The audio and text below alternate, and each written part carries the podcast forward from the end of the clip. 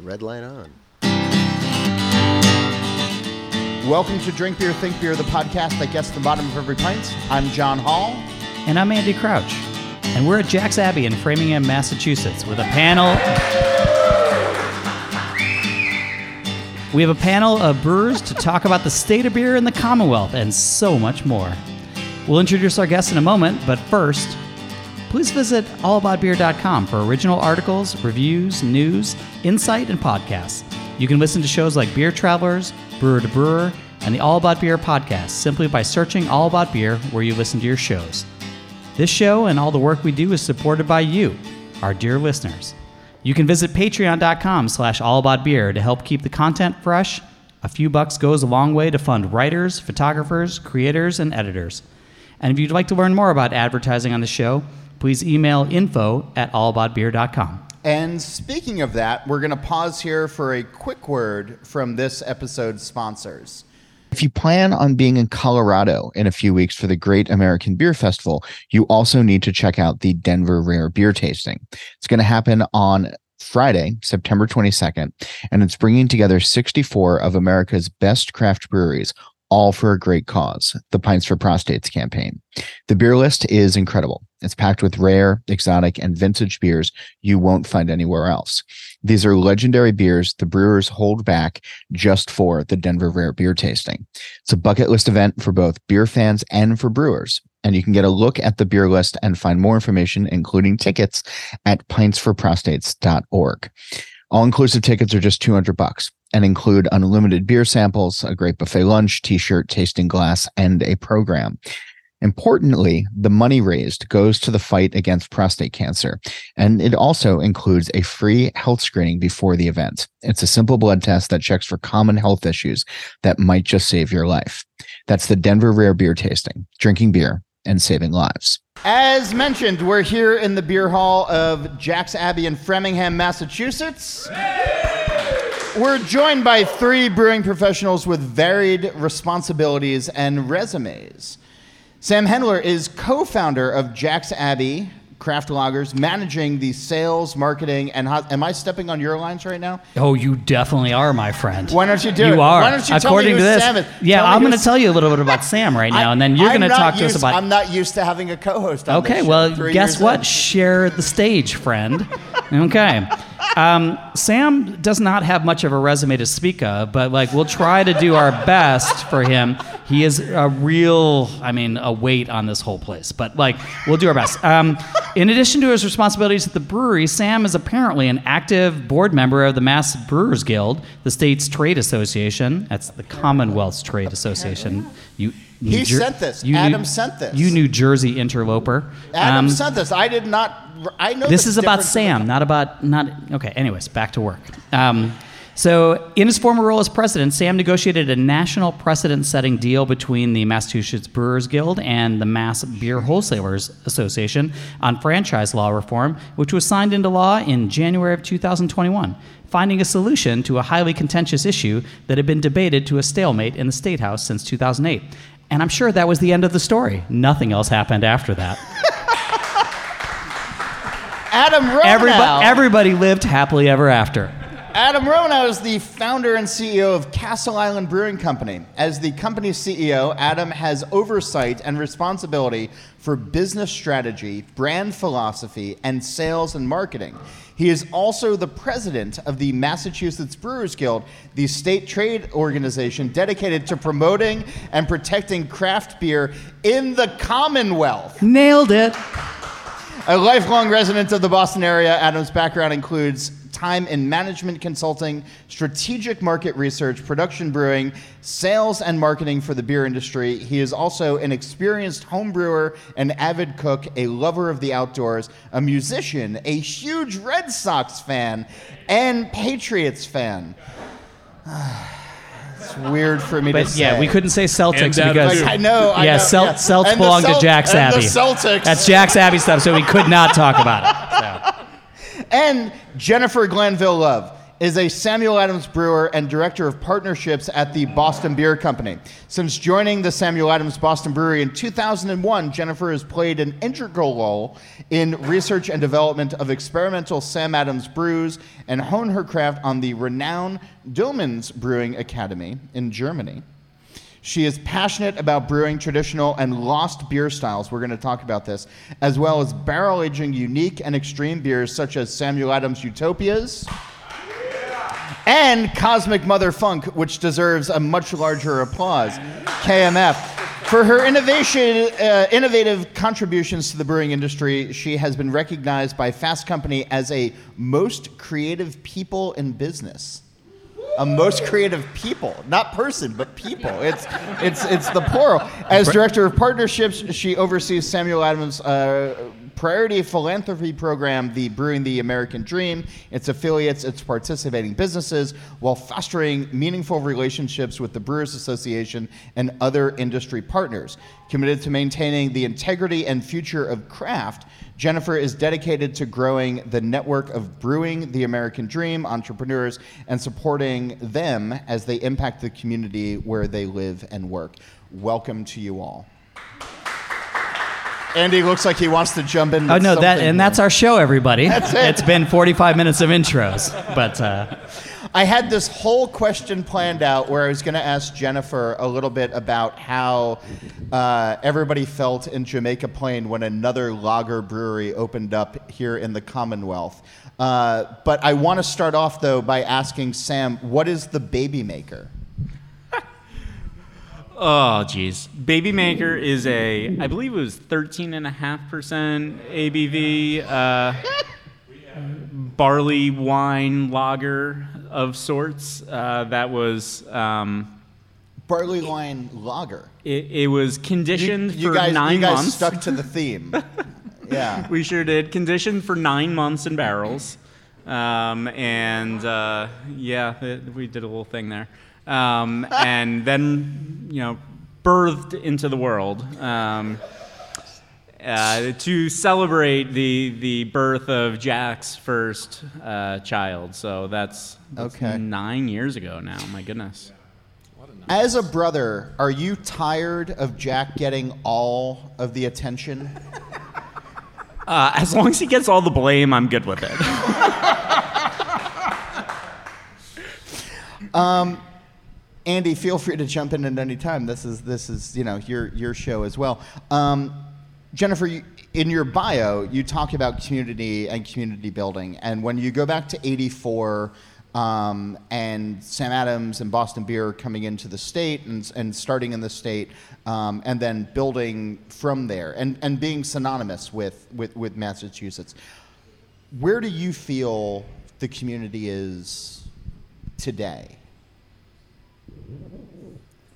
Um, from our community or in general the beer community? I mean, the, I think the beer in, community. Yeah. I think in general the beer community, um, through a variety of things over the last twenty years, um, is more connected than ever. Um, there's opportunities. We know um, people want to still visit breweries. They want to visit tap rooms, right? So we're we're connecting in that way. You asked about how we feel about another lager brewer. Yeah. There aren't enough lager brewers, so bring them on. We want as many as possible, right? Because we love making lagers ourselves too. So um, I think it's more... I think it's spread more. I think people are connecting more. Um, tap rooms like this, tables like that, bring people together more. Um, so I think even though craft, um, you know, isn't seeing that double-digit growth or yeah. even even high growth. Um, is that the, important? I don't. I don't know that it is. I think you know, drinkers want to. The drinker today is drinking all kinds of products, not just beer. Before you could talk about different. You know, you might have this person who would drink beer, and this person would drink wine, this person would drink this, but I think today the drinker is drinking all kinds of things, and I think you have to um, recognize that, but that brings everyone together at the same table to have conversations around that, and that's what keeps beer going. Yeah. Adam, I want to jump to you because as director of the Guild, uh, president of the Guild, head of the Guild, um, Massachusetts, and Andy knows better than anybody because he wrote a book about it, Um, yeah, about eighteen years ago. So I'm, I'm sure there were a hundred breweries in New England at that point, and now I think there's one hundred fifty in Massachusetts alone. So, but but, but the f- oh, even more than that. But shows. The fact that eighteen years ago you could write a book about New England shows just where this region was going, where the Commonwealth was going. Um, where is it now uh, for the members? Like what what what kind of breweries comprise the membership, and what's driving growth? So compared to when Andy's book came out, which I'm sorry to say I haven't read. Um, well, I mean, you were also like three. So there's. It's true. Here yes. At the ripe age of twenty-one, yes. um, you have achieved a lot. I, yeah, well, you know, accomplishments, Amazing. Right? Amazing. Um, the the scene today looks wildly different, quite honestly, even than it did eight years ago when I started Castle Island. Um, We were brewery number one thirty-eight in the state. There are over two hundred twenty today. Um, somehow, in those eight years, we've cracked the top fifteen by volume, but wow. We still feel impossibly small. And the other two hundred five-ish that are smaller than us are anywhere from a little bit smaller to a crazy amount smaller. Um, and on top of all of that, we've gone from having really two big breweries in the state, Boston Beer being one of them, Harpoon being the other, to now having...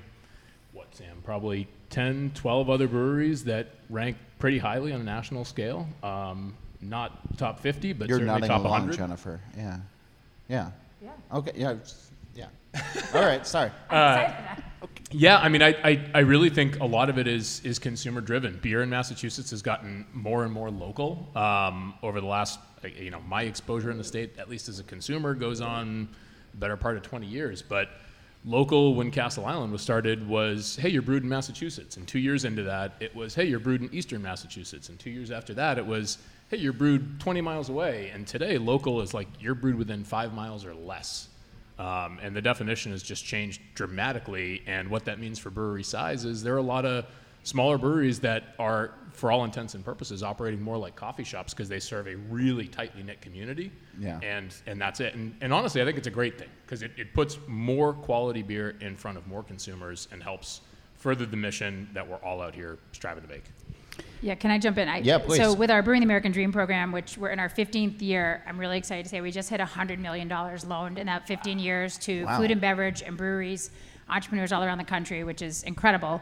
Um, but that's what we see. The majority of the breweries in our program are very small. Um, and, you know, just in the work with the B A, knowing that it's not just in Massachusetts, you, you have the majority are very small, and there's a few really large, and there's very few in that middle area. And these very small breweries need visibility. They need, and, that, and that's a lot of the program we do. It's a lot of that mentoring that we give, but it's that visibility that we can that we can help bring. And I think that's what's so exciting is people now almost, I forget what the number was, and not just in Massachusetts, but there's so many people who have a brewery within like three or four miles of their where they live, yeah. you know, in, in areas. And I think that's exciting because it is pe- keeping people interested in beer. Yeah.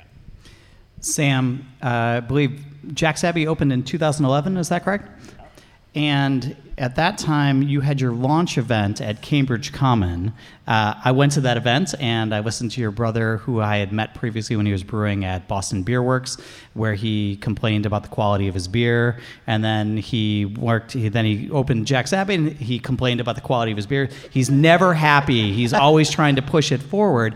But I also met you that it's Jack's day, fault. and uh, and he and and Sam just said like, how old were you when uh, Jack's Abby opened in two thousand eleven?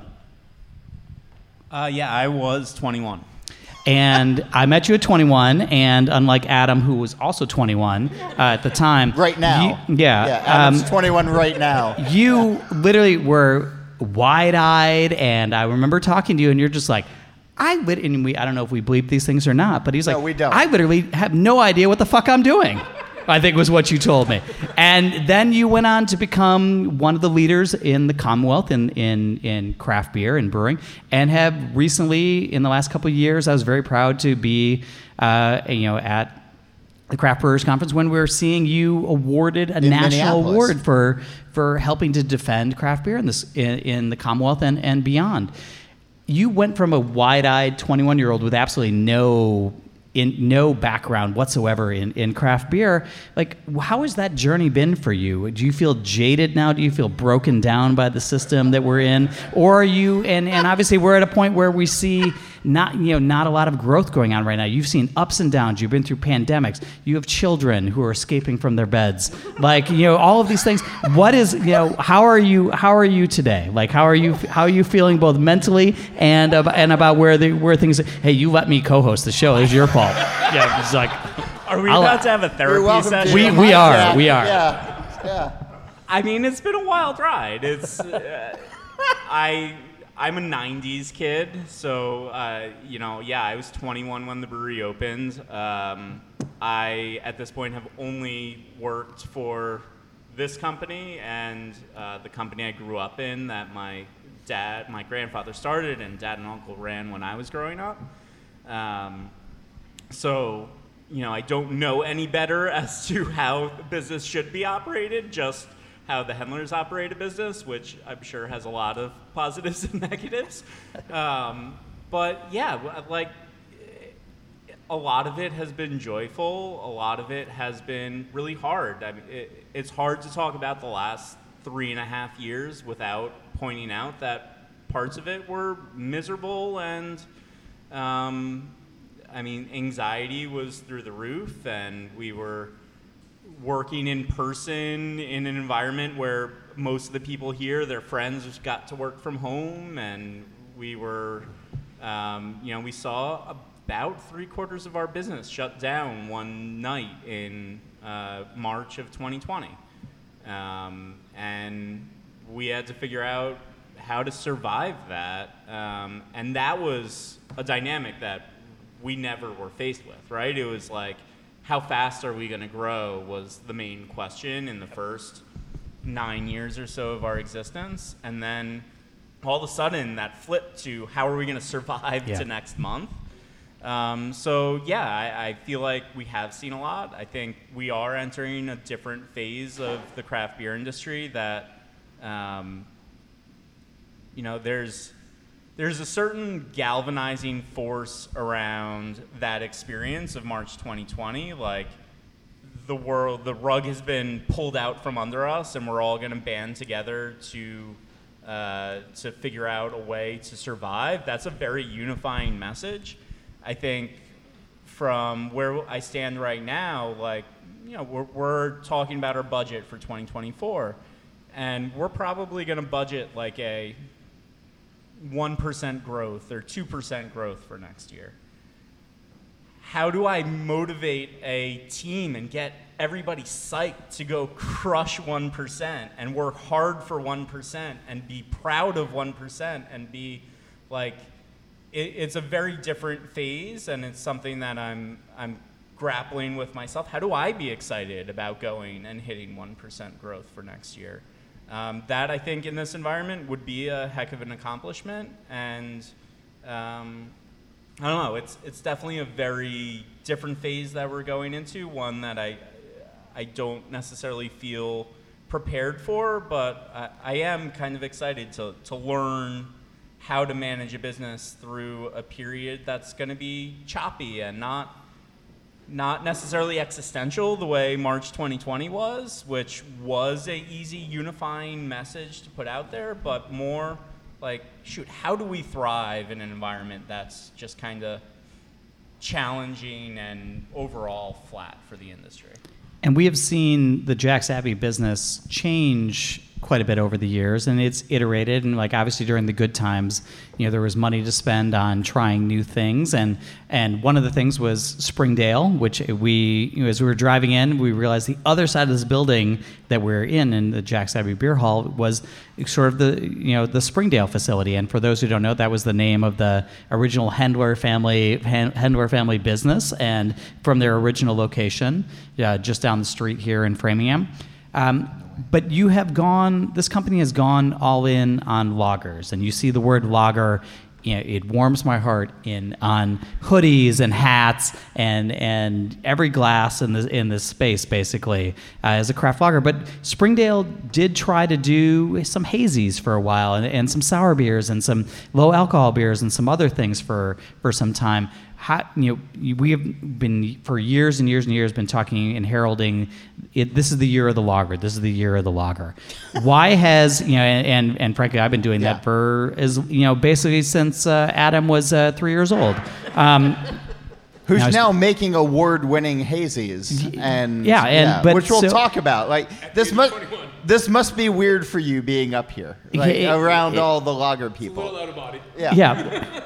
But for for Sam, like I understand that lager has always been a long passion of Jack's, but you know, how have you guys decided to make that the big focus of this company? And obviously it has been for, for a long time, but really now doubled down on on lager beer. And how do you see the future of that going for for both yourself and as we're seeing a lot of Pilsners and a lot of Dunkels and a lot of Czech style dark dark lagers out in a lot of the breweries that Adam's talking about through the community?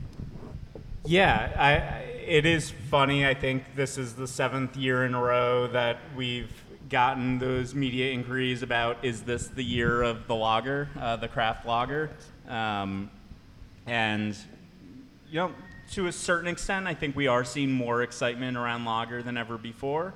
Um, I I would still mention, like, if, if you do look at the data, uh, it's hard to make a super strong case about year of the lager. Jesus, uh, Jesus Christ, Sam. I set you up. You just have to say it's the year of the lager, Sam. Massachusetts. If, if, if Jax won't say it's the year of the Jennifer, lager, it is never going to be the year of Jennifer, the lager. Jennifer, is this the year of the lager? I say that every year to our marketing team. And there you go. See, like, Jennifer. Okay. But I also love Jennifer got you, the email. Jennifer early on talked about all kinds of products and everything. So there's obviously seltzers and there's there's ciders and there's teas. Um, there was a long drink for a minute. Um, there's been some other things. I mean, when I think of Sam Adams, I think of Boston Lager. Is, is it still the way that I imagine it being, just this stalwart, just kind of chugging along, it, pushing it through the fog? It is chugging along. Um, yeah. And one thing we found over the past couple of years that people wanted to go for uh, beer... beers or beer styles that they knew and trusted, especially if they're going in and out of the store very quickly. So while there's been declines and, and slight increases, actually Boston Lager has been pretty steady for us. Okay. Um, and that's, to me, remastered. That's a good sign. The remastered, remastered. Yep, but also just in general, it's, I okay. think it's just something that it's a classic that people know. I, I have found in our tap rooms, you know, I was really excited twenty years ago when people were like, oh, an ale or lager, and that you didn't have to educate them. They were actually learning about it, and you're like, this is so exciting. As a brewer, you're like, yeah, they get it. Nobody talks about that anymore that comes into the tap room. They either know, and they just know what they want, or they'll say, I have a Pilsner. Like, oh, we have other lagers. And they might be like, oh, I don't I don't really like lagers. I'm just going to have the Pilsner. So I'm like, well, great. They're still going to have a Pilsner. We're good. But like, so I think that have a, you read Andy's book? Hey, yeah. God bless. That's fine. Of, yeah. uh, Nobody new, needs to drink lager. Just drink Pilsner. It's fine. Just, just not to kiss ass here for a second, but oh no, you, if, no go but ahead. But, but well. I'm going to do it anyway. We, go for yeah. it. We've been drinking. If you if you want a transcendent experience, yeah. try Boston Lager on Side Pole Faucet. I had it at their J P Brewery a few weeks ago for an event that I was at. Uh huh. It was the most incredible and different yet familiar Boston Lager I've ever had. It was amazing. So, a product that's that legendary still has new tricks. It's really cool.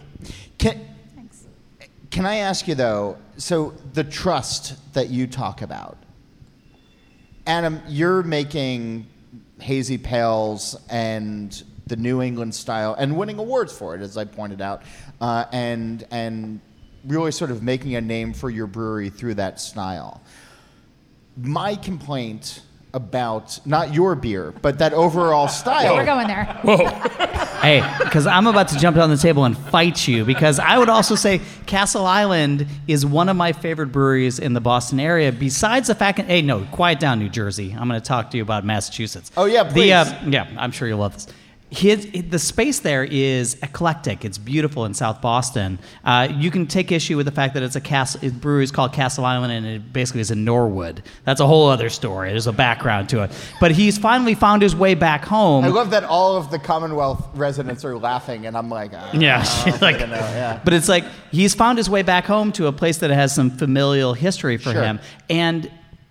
I if you have not been to the Castle Island Brewery, in, I haven't because you haven't brought me. I will take you there, my friend. And they're they're doing in, incredible sour beer, incredible fruit flavor beer. Like they're they're just doing some really eclectic stuff there that I think is beyond the you know, the traditional lineup that they they put out. So I think that you have undersold them, and you owe Adam an apology. Is what I'm saying. I I didn't get to finish my question, and this is why.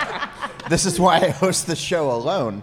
Uh, nor- yeah, normally, it's your fault. It, it, absolutely, I'm going to own that right now. Lesson learned. Um, but you talk about trust, and the issue that I've had with a lot of the New England style I P As has been they're kind of one note, or it's a brewer that says, "Okay, I'm going to do it because it's a popular style." How dare you? How dare you, sir? There is no one who's ever said that New England I P As are one note. They use the same three hops in different order. You see it on the menu. They change the names. Come on, sir. All right, you've redeemed yourself. How do you build trust for a New England-style I P A that is worthy of a glass, that is worthy of folks putting down their hard-earned money for a four-pack, when you're in an arena where there's a lot of mediocrity that exists in the beer space right now in that common denominator beer? Like, what what have you guys put in to earn that trust, and what can other breweries, or should other breweries, be learning from what you all are doing? Because I, th- I know what Jennifer's brewery is doing, I know what Sam's brewery is doing in the lager space. Like, if you're not ready to show up for your lager game, it's pretty obvious early on. And, like, just get the hell out. But New England I P A, hazy I P A, it, it's it's a little bit different. Yeah, I mean, I could sit here and... See, see where I went with that, Andy? Yeah. I, I, I could That's sit fine. here and talk to you about no, yeah. quality. Um, about three hops in different about orders. About three hops yeah. in different orders and different amounts. Uh, and, and, and yeah, quality's important. There's a lot of quality hazy I P As out there. There are unfortunately a lot of hazy I P As that don't quite meet the quality mark. But something that we've always focused on, not just for our hazy or New England style I P As, but really for all of our beers and even our portfolio, because as Andy points out, we do some sours, we even do some lagers, we do some stouts. Yeah. We we kind of don't pigeonhole ourselves really into any one style, but something that we do throughout all of our beers, we focus on balance, we focus on drinkability, repeatability. I'm not going to use the word sessionability because that implies a low alcohol content, but something that you can just drink, something that is a go-to, something that you're not going to have one and be like, hey, that was really cool. Now I'm going to drink something I can actually drink. Right. Um, because I, I, I, just, I got my badge. Yeah. Yeah. Like we're, if you're a ticker, we're not the brewery for you. Um, we focus on beers where we're like, hey, this is my beer. This is what I drink. It's always in my fridge. If you're not a hazy I P A guy, if you're a, a West Coast I P A drinker, we've got that. If you like New England I P As, we got that too. But these are your go-to beers. It's not, wow, that was really crazy. I'm on to the next one. That's just, that's not us because... For me, trust is that long relationship with a customer, and it's really about earning their, um, what's the word I'm looking for? I, I guess authenticity, their authenticity, their affinity, but it, it's, it, I've been talking not, a lot about brewing with intent. Brew. Yeah. I think, I think intentional brewing, unfortunately these days, is a little bit harder to find. Um, I also think that you're selling yourself short. I think you guys are a ticker brewery. Not like by total design, that's not what your essence is, but I think when I come into your space and you have, you often have a, like a, a um, like a jalapeno beer or a spiced beer, something that is like a little bit, that is heat, there's flavor. I think I, whenever I'm in there, I find something that engages my palate in new ways that I have not experienced, and I've been around this game a little while, and you, I think you guys are doing years. doing fantastic yeah. stuff, which I will then transition me into a question for Jennifer. One of the best beers I've had in the last year was a beer that I helped award a G A B F medal to. Um, was my first time judging a G A B F this year. It was it was a really interesting experience in a terrible hot warehouse and uh, just uh, just outside of Denver, and we were stuck there for days, like we were platooned on some terrible island um, with a bunch of old white men. But um, the Pina Colada I P A was absolutely is not my style. I absolutely hate everything about the generalized Who style. Said boo? Oh no! Whoever you did, get out. Get out of this lager house. Jamie McGee. Uh, it was one of the best beers I've had in the past year, and it was fantastic. Like, it's such an engaging, interesting beer, and it just shows, like, you know, Sam Adams is, you know, Boston Beer has been at this a very long time, uh, and they do a whole lot of different things, and, you know, obviously they, with the remastered lager, but it still shows that the innovation is there, and it was nothing that was made with coconut, or nothing that was necessarily made with pineapple. They didn't throw fruit into it, but that beer was beautiful and expressive, and really felt like I should be sitting on an island in a way that I, I could drink, and I I'd drink it whenever. And so while Adam was drinking beautiful side pour lagers at that event, I was also there, and I just sat myself aside with a beautiful hazy pint of that Pina Colada I P A, and I loved it. What, what, what was the what was the question? Uh, can you make can you ma- can you make more and send it to my house? I got the question. Okay, you need a question? Well, I have to tell you, so we were we were walking up because we had won gold for Just the Haze. This was a really exciting year for us at Great American Beer Festival for our non-alcoholic.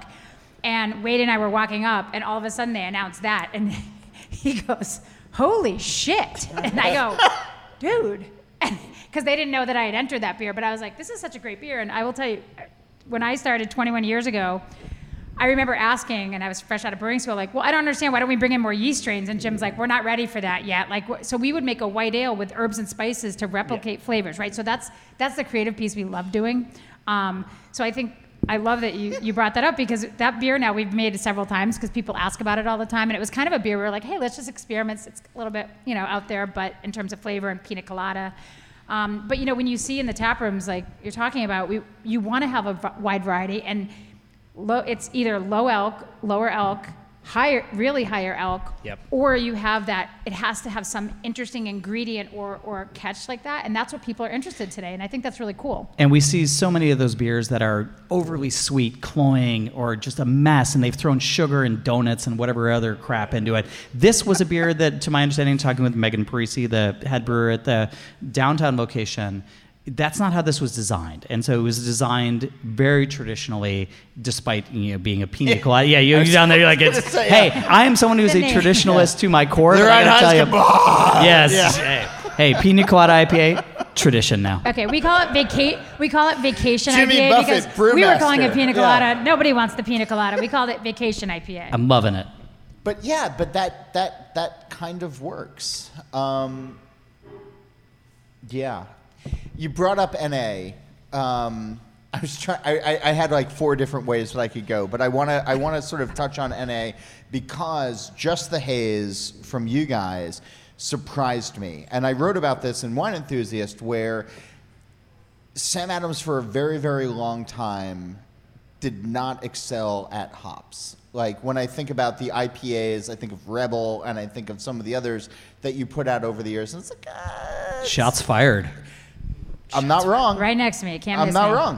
Uh, I, I've written about it. I'm not going to hide behind it. So when I had the Just the Haze from Sam Adams as an N A and rated it very high because it's it's a lot of fun to drink and it hits those notes, um, where does N A fit in to your larger portfolio? And then, Sam, I want to go to you. Yes. Because you guys had that two percent, three percent yes. beer project uh, back in the day that was delightful.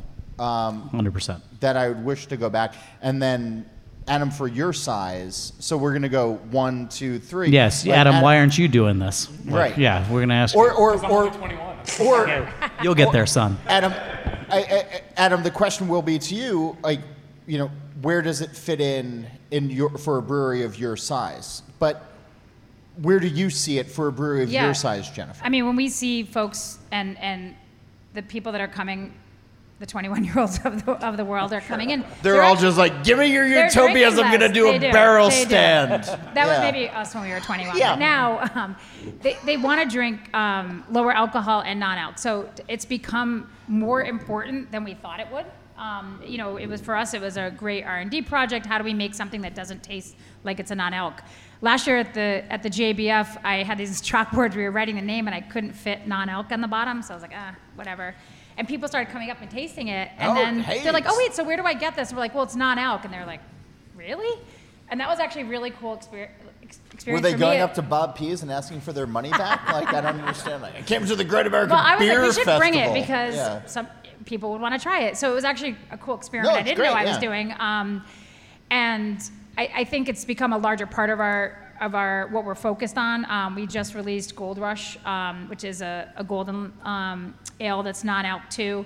So I definitely see the drinker interested. Um, yeah. I asked, you know, in working with the B A, like, what are you seeing for, for numbers? It's too early to tell because it's just really become, um, in the last year and a half, something that's more breweries are making it. They're tracking now. Like, what are the, we can tell from our But sales. There's also companies that are not falling into the B A definition of brewers correct. that are making correct. it as yep. well. Yeah, yep, that is correct. Um, but it, it's definitely become something we're focused on. I think it's really fun to make a beer for people who don't want to drink alcohol that tastes like a real beer. And I'll, I'll continue along with the lines of what John was talking about. Sam, the you know both John and I got to enjoy, and I'm not sure that the two percent Project, which I think is what it was called. Was um, it called the two percent Project? I think it was the two percent Project. Made it out to market or got too far afield, but I remember having some of those. And this is where, I mean, as I've gotten older, I've been in this business for a while, like I drank, I've drank lager for a long time. I, lo- I live in the basically five percent and under, four percent and under category. And that is what I will focus on in a menu. I'm kind of the opposite of a lot of drinkers who are looking for bang for your buck, eight, nine percent, and are happy in the double I P A category. For me, it's the lower alcohol stuff. So if you can manage flavor at those lower alcohol levels, I think that is the pinnacle of brewing prowess. Like if you're able to to achieve that, it's great. And I know that your brother was interested in that for a while. Um, I don't know if there's a market for it or not, and I know, I'm not sure if it fits where in the lineup. But can you talk a little bit about your experience with that and whether Jack's is looking at maybe getting into N A or doing N A stuff? You're like, or no, I'm not going to tell you. you know, we'll yeah. see. Yeah, it's after the baby maker comes the two percent beer. See, they, they, you know, find find you a guy who can do both things. Like, yeah. Yeah, two percent was a really fun project. It was, oh, excuse me. That's fine. Um, how do we get I have as... been motioning at Andy for the entire show to be like, hey, just have Sam, just just turn the mic. Yeah. There we go. Um, Beautiful. So, lovely. Yeah, it was how much flavor can we pack into a really low A B V final product? And we had some really wonderful beer come through that project. Um... What we never found was a commercial fit for it. It it never sold particularly well, uh, basically to say. So you're, say, you're saying there was not a massive line out the door waiting for beer nerds ready to trade two percent alcohol, like that like brown ale. That line no. did not come to fruition. I'm shocked um, at that. Weird. I'm shocked. Weird. I. You know, for us, it was the the question was: is this kind of a tweener that's not fully meeting any of the consumer's needs? It's not N A, but it's also not going to give you much of a buzz, no matter how much of it you drink. Um, so we we ended up unwinding that. I, I do think N A is really interesting. Um, we've been working with, uh, we've been piloting uh, different N A projects. Um, for us, there... A part of it is we're Jack's Abbey Craft Lagers. We want to deliver on wonderful lagers. Um, the techniques that can make wonderful lager N A beer are um, a challenge. We we really like fermentation. We want that fermentation profile in our beer. Um, and when we were using different yeast strains, that would kind of arrest fermentation or uh, give us a very, very low alcohol content, under half a percent. It was coming along with other, other flavor profiles that we didn't feel like met the lager profile. Um, so I guess it's it's something that still fascinates us, that we're very, very interested in, um, and just haven't quite found the right fit in our portfolio for it with the way we want to make beer. All right, so Adam, take the mic, because I'm curious from your brewery perspective where N A fits into your portfolio. Yeah, so um, I, like Sam said, I, I find the category very interesting, but we have not really internally found much of a passion for it. Yeah. Um, and that's not to say because you're only twenty-one. Because we're only twenty-one, and we're just getting started, baby. Yeah, um, he's all about the nine. You started drinking. You're like, why are you taking yeah. alcohol away he's, from we're, me? We're he's newly like, legal. Yeah. We haven't found the boundaries How yet. How weird is yeah. Hold on, I just heard about he just heard about Baby Maker. He's all he's yeah. all in. Um, I I think for us, part of the challenge is at our scale, the technology required to actually produce an N A beer that still has flavor, still has aroma, still has, as I like to talk about, a little bit of love and a little bit of soul, is is kind of out of reach. Um, it's incredibly expensive. It's incredibly labor intensive. It takes up a lot of space. If it's not going to be commercially successful, it doesn't make a lot of financial sense. But the real the real stopgate for us has just been, it's not something we're super charged up about. Yeah. Um, we do a fair amount of contract brewing, and we actually get a lot of inquiries. So I can tell you without a doubt that there is a lot of interest from breweries our size and even smaller in N A beer. But I don't think anyone's really found the commercial success path for it yet. I think they're watching the Athletics of the world, and they're watching the Just the Hazes of the world and saying, oh, that's cool, I want to do that too. But at our size, smaller, and even for some breweries that are larger than us, it just still doesn't make sense yet. Is Just the Haze, has that broken into something that you all see a future in? Maybe? Yes, well, we're, we're making it. Yeah. Um, yeah. No, I. It, yeah. it, it does. I yeah. mean, you know, it, it's... There's um, four guys in Schenectady. I, I will say, four guys. You know, we, well, what's really cool is we see it at a lot of our um, friendly brewers' tap rooms because they don't have an on-elk, so they're yeah. serving Just the Haze, which is great because they'll, they'll give us feedback too, like, oh my God, you know, this is what we're hearing, this is great. So we like that feedback as well. But um, in our, ta- both Boston tap rooms that we have, the one at the brewery and the one in Faneuil Hall, it's in the top twenty-five all the time of, of sold beers out of, so let's just say uh, from Q one and Q two, if we had two hundred different beers on draft, it was, Um, like twenty-seven. I, I actually looked it up last week. So all right. It was number twenty-seven. So that just shows that people are drinking it. It could be curiosity, um, you know, I, but it, people are interested. And I, I, we're seeing that just as a trend. I would agree, like when we're coaching brewers in our program, you know, that's not, I wouldn't make that like a, th- a focus. I think it, the business isn't quite there yet that yeah. I would take away from other things that you're trying to do in, in the business. Where's Cherry Wheat these days? That needs more love too. Cherry Wheat is still around. Um, is it's, it? It's yeah. It's number still around. Three. Yep. Not, number three. yeah. Hugely popular. Oh, Fezziwig. Old Fezziwig, I know. Old, well, you know right. what though? Yeah. Wait, right. like a lot of beer styles, everybody always says, like, you should make this. It should be individual. It should be in a six-pack. I, I, then buy I it, because if you did hey. that, it would be in a six-pack. Just sell it to the industry. We'll do it all. You guys just, never hey. did, well, we though. Make it on draft. If, we, if we're doing, if we're doing this, we're gonna do this. Where's my double-bock? That's it. Oh, oh my double-bock. Dude, double-bock. Yeah. Double-bock needs to come back. That, was, that is Fezziwig. One of my favorite beers we've ever made. Has ever. Fezziwig ever been in the standalone six-pack? Yeah, that's how it started. And when? then it, and then we discontinued it, and then Be- people well before outraged. Adam was born. They, Adam they sold way literally sixes no, and tens of it, that. Now we brew it at, um, at the brewery in Boston. Just we started brewing it for ourselves, to right? drink, and then we were like, oh, we'll serve it at our holiday party, and then people would be on tour like, is that Old Fezziwig? And so we do have it on draft at our yeah. locations in. I want to say that when Andy and I started our thing, I wrote a thing about you guys not putting it in the variety pack and being mad oh, at people it. Were so no, he mad. was he was rip shit. He was rip shit about was it. Calling me and being like, I think you should be a little bit nicer. And I was like, I think you guys no. should have put Fezziwig in the pack. and we and we literally got no one responded to right. that. Yeah, nobody had that. Does that happen? There was two page views, and it was me and Andy. Yeah, we basically and it was pretty great. All right, but seasonality, seasonality. We're in Oktoberfest season, and Jack's Abby, as as best I can tell, you all have three fest beers out right now. Super, super popular style. Sam Adams has had theirs out since February. Uh, yes. It's a, it's basically... It just never stops. We just it, no, it is a year-round beer. It has replaced pumpkin. Year-round beer. Uh, no, but Jennifer, I, I, and then I'll jump to Sam. Wait, I like that we get blamed for the seasonal creep all the time. It's like... one hundred percent. That was okay. All Diamandis back in the day. I feel like, like oh, I, I literally, I think yeah. I saw like a like a photo of Ryan Reynolds recently coming out of like a Costco with a Sam Adams like uh, Oktoberfest pack. And I was like, guess what?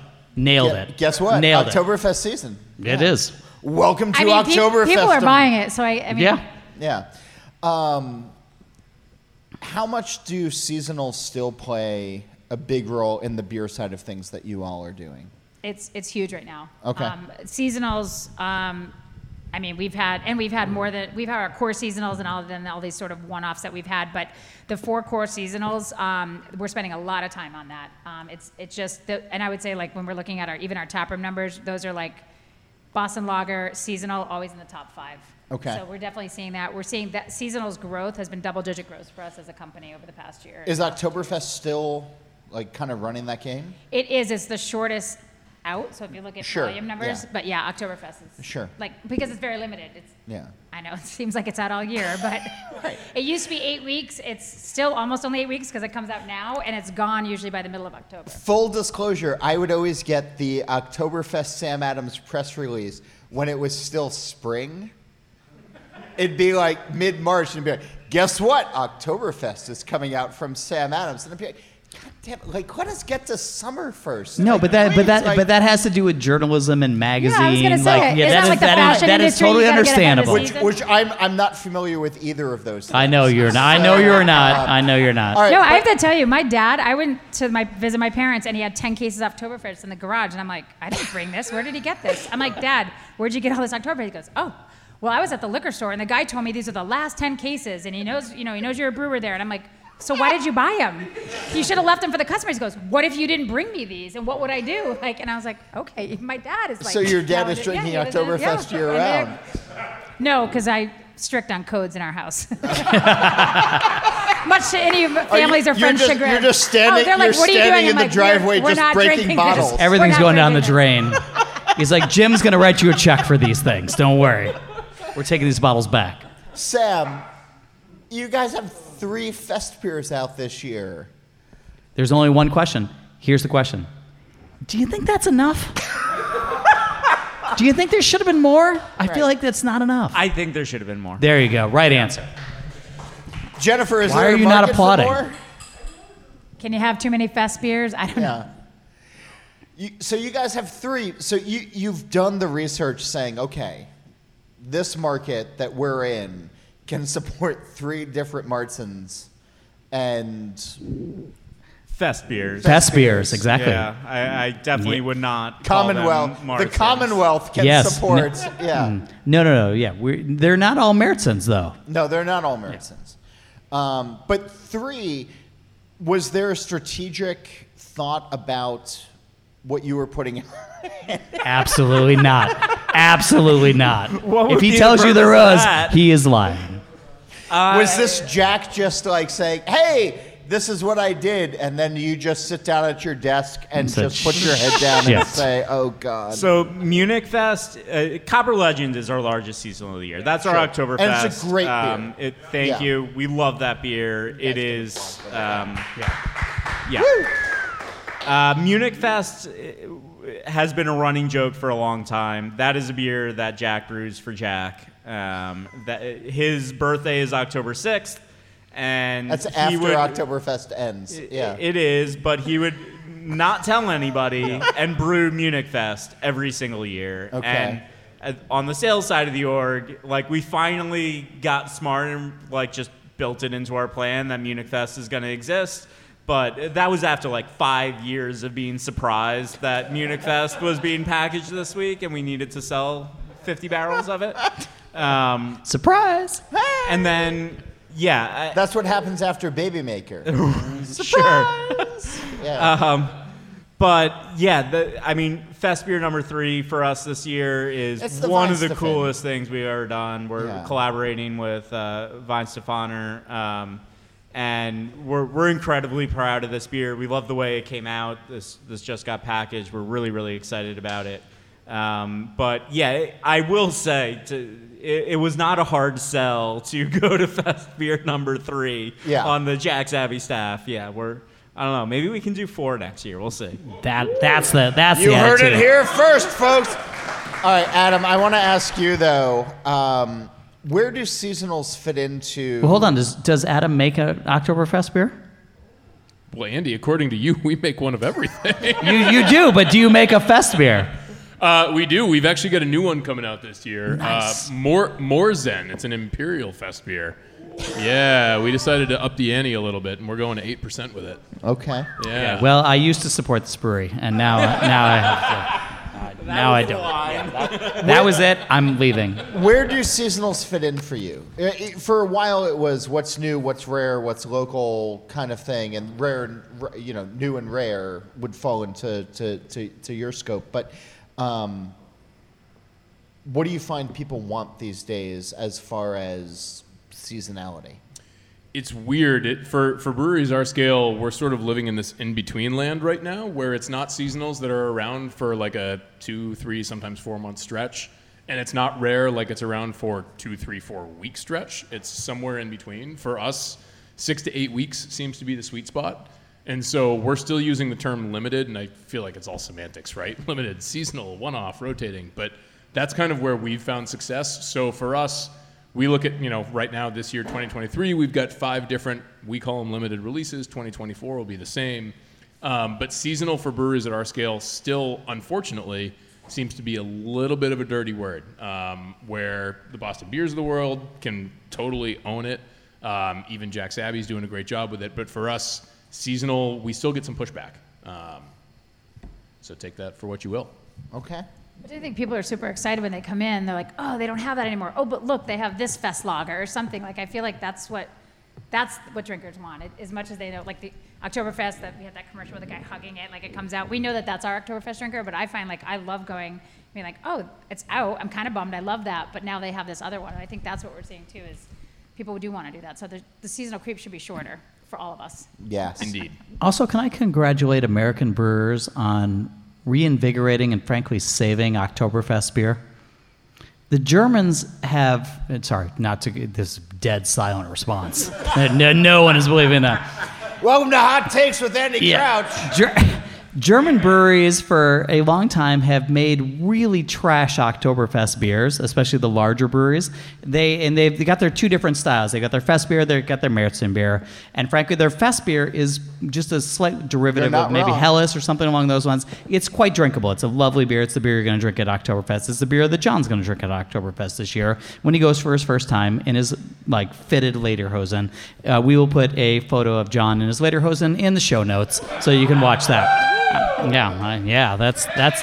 You know, um, interesting that you said that because we would bring Oktoberfest over for hop selection, and a lot of the hop growers would tell us in Germany that this is what Fest beer used to taste like. Yes, it, it had a it had in so much flavor. Day. Right. Yeah. yeah, and, and it, they were and twenty-one. Right, well, now yeah. you try from a lot of the larger breweries, the Märzen style is it fr- frankly just feels like a, a version of their uh, their Fest beer.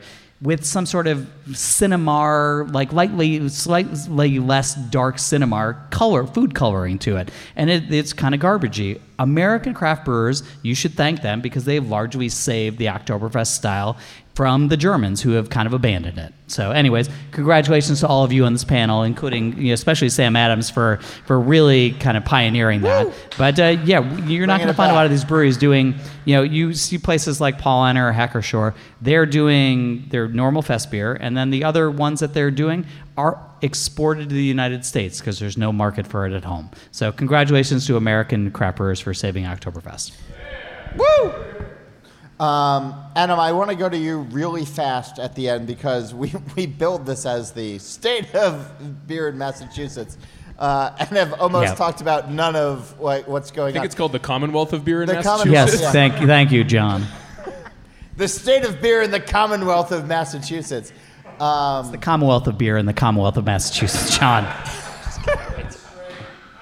All right, fine. Good night, everybody. Um, no.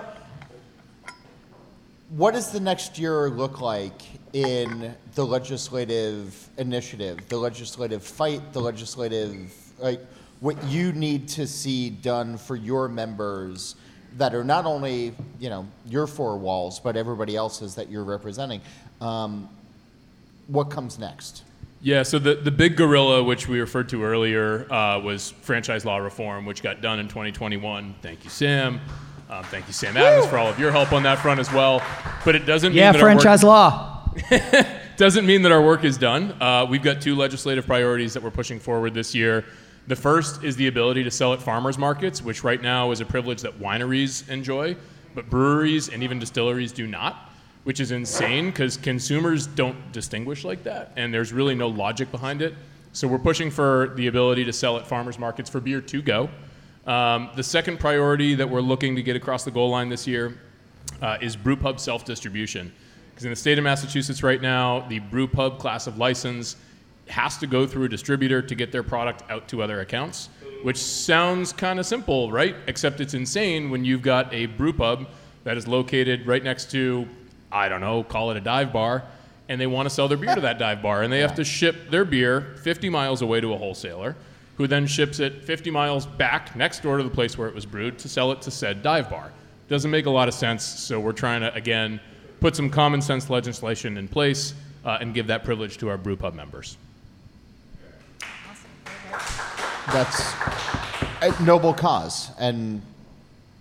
We'd like to think so. No, I hope you guys keep fighting for it. Um, being mindful of time. I hope we win. Our experience is we keep fighting forever. I hope we someday freaking win. Well, sure. All right. John John doesn't give a shit. Like, he's from New Jersey. I'm from New Jersey. They got they got enough problems we down there. Jesus Christ, Sam! You want to talk about problems? Let's yeah. talk about New Jersey's beer laws. Yes, absolutely. You got. We're up here. We're great in the we Commonwealth. We could never do this show in Jersey because this would count as an event. You, and you're also not allowed to have food anywhere near the brewery. If there is a baby who's trying to like snack on like a little thing, or they, be made, the state comes in and smacks it out of their hands. Yeah. New Jersey hates babies. You're so mean. You're so mean. Your you're state's, not wrong. Your state's the you're worst. You're not wrong, uh, but you're laws. so mean. All right. Being mindful of time, I've been asking the green door question on this show for quite a while now. Andy has answered, so I'm not going to get to him. But the, the premise is this. In the beginning of the pandemic, uh, my wife and I started rewatching the television show The Good Place. And in the final season of The Good Place, they introduced the concept of the green door. And...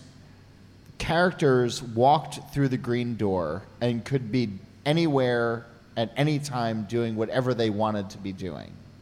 So if we had a green door on our plane of existence and this really fun live audience podcast from Jack's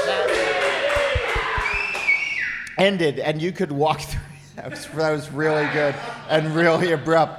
Uh, but ended, and you could walk through a green door and be in any pub or any brewery anywhere in the world. Where would you want to go? Who would you want to be with? And what would you like to be drinking? And Sam, I'm going to start with you because we're in your house. Sorry, anywhere, anytime yeah. as well? Rob, Rob Day did zero favors for you, setting you up for this. So yeah, um, yeah. You know, as a relatively new father, I, I totally selfishly, I'd love to walk through that green door and walk right into this brewery in twenty years and be sharing a beer with my oh. daughters and teaching them how to run a brewery. Wow, yeah. wow. Smart. All right. Jennifer?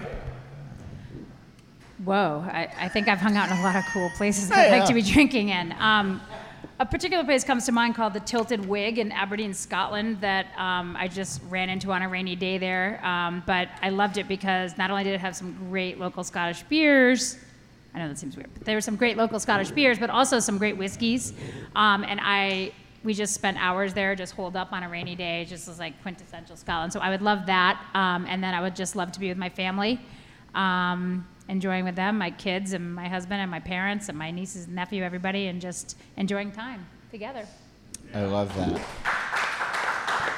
Adam? So ten points to each of you for sentimentality. Hufflepuff!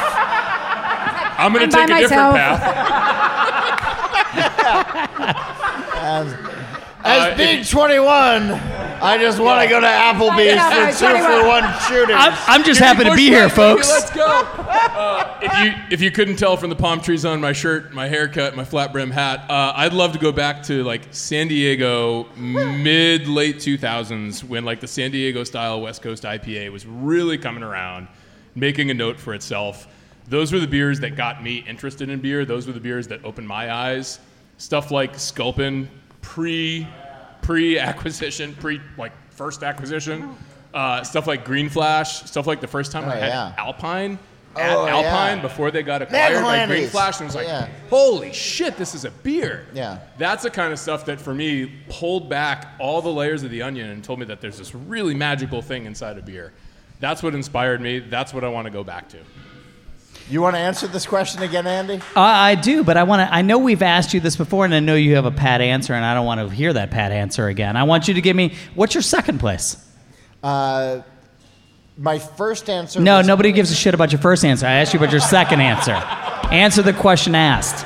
Uh, it's Blind Tiger in New York City. At where you go like twice a month. At eleven a.m. on a Tuesday. Where I've been there with you. With whoever is around. you For really. like nine hours. But the caveat is the next morning I feel like I wasn't at Blind yes. Tiger on a Tuesday. Yes! There's the answer. Hours. That's yeah. spoken like where a I true out, like father know. of a six-year-old oh, yeah. who I just looks at a beer and gets hungover. I know that feeling. Because we have a great audience, I'm going to ask one last question. And it comes from Jennifer's bio, where Jennifer said that she is passionate about brewing traditional and lost beer styles. Like Pina Colada I P A. All right. What is what is a traditional and or lost beer style that deserves to be in in the forefront these days? Andy Crouch. Oh, this is to me? That's not fair. I thought Jennifer was going to get this. What is that? Um, can I go the other way and say that like things like Grodziski should not exist on this planet? Nope. Oh! oh! Hot take. Sorry. Sam Hendler. I'm sorry that it's it's it's trash, sour hot dog water, but like it is, folks. So if you've been drinking it, it's you've not, been people have not. been stealing your money. Camp, um, Campfire was a beer that Sam Adams did years ago. That was a wonderful, wonderful Rauch beer, and that they're never going to bring back because it didn't sell at all in the mix pack. Um, no, what do you want? Old what traditional you, styles that are not being brewed. Yeah. You know, frankly, like, how about just, you know, ones like Dunkelweizen? All right. Yeah, we perfect. yeah we we see that on occasion around it, but I think that is the perfect summer beer. I know perfect. It's not antique or, like, gone uh, from... That's fine. But I, I think Dunkelweizen might be All nice. Right. You've given Sam a chance to think about his answer now. Sam Hendler. Yeah, I mean, just give me more Pilsner, and I'm happy. Can that be a traditional style that I want more of? No one's brewing? All right. Adam? All right, so old traditional style that nobody makes anymore. Jennifer those, says those she's passionate about brewing traditional and lost beer styles. I'm not sure, oh, I, I'm not sure I said that tonight, but okay. Lost beer styles? Okay. West Coast I P A. Oh. That is, that is, yeah, that's the right answer. Jennifer, what do you want to bring back? Oof. I mean, I do like the double-bock. I think there could be more double-bocks in the world. That was, yeah. To me, that's one of the best beers we've ever made. Um, I like, I mean, I, I really got inspired by like the Finnish sati style, and we yeah. actually made it traditional with the juniper and the branches. And I remember Dean was like, we're putting what in here? And I was like, no, we have to make it the traditional way. So part of that is the history of it too. Like yeah. I liked it too when I started brewing. Women made that beer, so I like I like the whole history. I'm a history geek, so I like bringing it all together. So I think there that's a, that's a style, and, and those types of styles that are just not as popular. But I would agree things like the double-bock. The Weiss beer, I, a lot of people are making Weiss beer. Yeah. Are they Weiss beers or not? Because if you've had a lot in Germany, they're great. They're so not. I just think there's a lot of styles that are very old traditional styles. I thought you were going to say more. oyster stout. And I do like oyster stout. I but know. All the brewers in the U K were like, that's not even a real thing. Like, you know, it, you should, and Jim told me, just just make a good stout and pair it. And I'm like, oh no, dude, we're making it with oysters. We're making so. an oyster stout. Awesome. All right, that's going to wrap us here at Jack's Abbey for our State of Beer in Massachusetts conversation. kind of. Thank you. State of beer in Massachusetts. State as the, it's fine. Uh, I want to thank our, our guests, everybody here who's been hanging out, the entire team at Jack's Abbey, but especially Kate Preston and Rob Day. Art, thank you as well. Uh, where should we go next? You should tell me. You can email me at John Holl. It's John, J O H N H O L L at all about beer dot com, or you can tell me on X, which is apparently now a thing, at John underscore Holl. I'm pointing at I've Andy never, I've that, never like seen Andy's you like, be older there, but I, I, I love you, man. I love you. Like the social media thing. Yeah. Um, you blew your last line. No, that's your line. That's also how you can de- get in touch with questions, comments, and guest suggestions. Okay, you've been walking over my lines all day. But a reminder to visit all about beer dot com. You can check out the podcast page, the merch page, which John has told me to change to the uh, shop, shop page. The shop yeah, because he thinks that the kids would prefer that. I think I understand what merch you is. You want but it's merch fine. Or shop? Mer- ah, then buy it. Yeah. Well, that was totally illuminating. Thank you, guys. Um, and you can read great new content as well as the archives going back to nineteen seventy-nine, which is forty-five years before Adam was born. Follow All About Beer on social media at All About Beer, I guess. And uh, and if you're interested in supporting journalism in the beer space, which we frankly hope you are, because there are too few places uh, doing beer journalism these days. That's we true. Ha- you know, we've lost a lot of uh, you know good good folks over the years, and journalism is not going through a good time. So if you have uh, a little time and pull out your phone to actually give us a little None bit of a couple of bucks at all about beer dot com uh, or sorry patreon dot com slash all about beer. Nailed it. Um, we None would really appreciate it. Yeah. All of that, all of that money goes to support uh, creators, editors, writers, especially the writers. Frankly, it doesn't go to my pocket. I'll tell you that much. That's um, also and, true, which is just fine with us. Uh, but we're very excited about that, and you can also email at us at info at all about beer dot com. Hey, don't forget, All About Beer has a podcast channel now. You can search and subscribe on your podcast platform of choice. Steal This Beer has new episodes every Monday, and the B Y O Nano podcast comes out on the fifteenth of every month. As for this particular show, you guys can't hear it right now, but Nick Schroeder does the music. Jeff Quinn designed our logo. Also, why are we promoting the B Y O Nano podcast and Steal This Beer on this podcast? But I'm gonna we're gonna find out about that later. Anyways, I'm Andy Crouch. Hey, I'm John Holl. New episodes released every Wednesday. And, and this will be the last time I'm co-hosting. But next week I'll be back to drink beer and to think beer. Thanks, everybody.